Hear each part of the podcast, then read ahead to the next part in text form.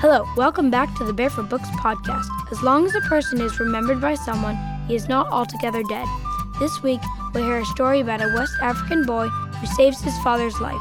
After the story, go to barefootbooks.com to find the complete Tales of Mystery Magic collection.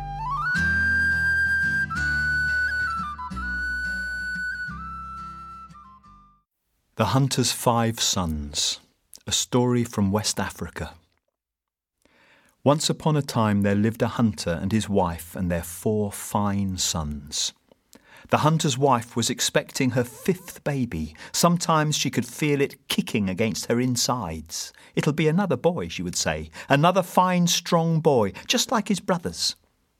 One day the hunter went out into the forest with his spear and his bow and his quiver full of arrows and at the end of the day he didn't come home. His wife and his four sons stayed up all night waiting for him, but still he didn't come home, and his wife and his four sons wept for him. Two weeks passed and he didn't come home, and his wife and his four sons dried their tears. A month passed and he didn't come home, and his wife and four sons forgot about him. They forgot all about the hunter with his spear and his bow and his quiver full of arrows. Two months passed, and the new baby was born, and he was a fine, strong boy just like his brothers.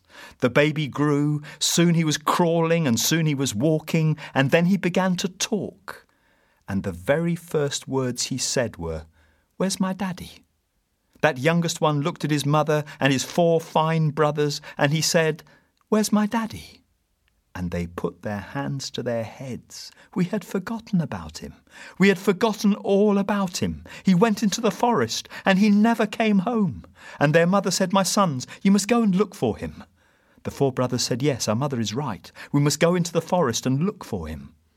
They set off together. First, they found a spear lying on the ground. Then they found a bow and a quiver full of arrows and then they found the hunter's white bones scattered across the forest floor. The first brother said, It's a lucky thing that I have the power to bring the bones together. And he blew on the scattered bones, and they jumped and rattled and locked together into the shape of a skeleton. The second brother said, It's a lucky thing that I have the power to put flesh and skin onto the bones. And he blew onto the skeleton, and flesh and skin came and covered the bones, and there was the hunter lying on the ground. The third brother said, It's a lucky thing that I have the power to put life into the body. And he blew, and the hunter's heart began to beat, and his body to breathe, as though he was sleeping. The fourth brother said, It's a lucky thing that I have the power to put movement into the body. And he breathed on the hunter, and the hunter sat up and looked about himself. Where have I been? he asked. And his sons answered, Once you were dead, but now you're alive. And the hunter nodded and smiled at his sons. And he picked up his spear and his bow and his quiver full of arrows, and he made his way home. His sons followed him. His wife was happy to see him. She threw her arms around his neck and kissed him. You had been away for so long that we had forgotten you, she said. The hunter nodded and smiled at his wife, and he sat down by the fire.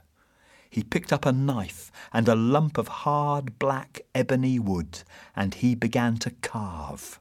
He carved quietly, and his son sat and watched him. He carved all night. He carved for a week. He carved for a month. It was beautiful. It was the most beautiful carving they had seen in their lives. All the animals and birds of the forest were in it, all the trees and the flowers. For two months he carved, and then he rubbed oil into the wood and polished it with a piece of cloth. He looked at his family. This is for the one that saved my life, he said. And his wife said, Then it is mine. I sent them out into the forest to search for you. And the first brother said, No, it is mine. I brought all your bones together. And the second brother said, No, it is mine. I put flesh and skin onto your bones. And the third brother said, No, it is mine. I gave you life. And the fourth brother said, No, it is mine. I gave you movement. The hunter looked at them all and smiled and shook his head. No, he said, It is for the little one, my youngest son.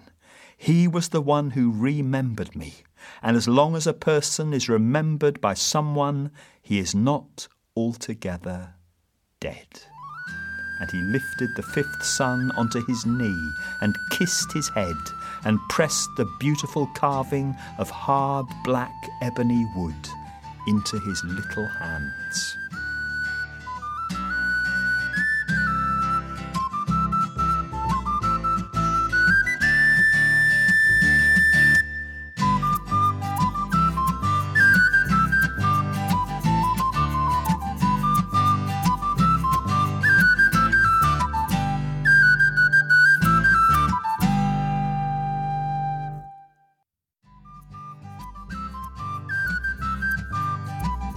That's all for today's episode. Thanks for listening.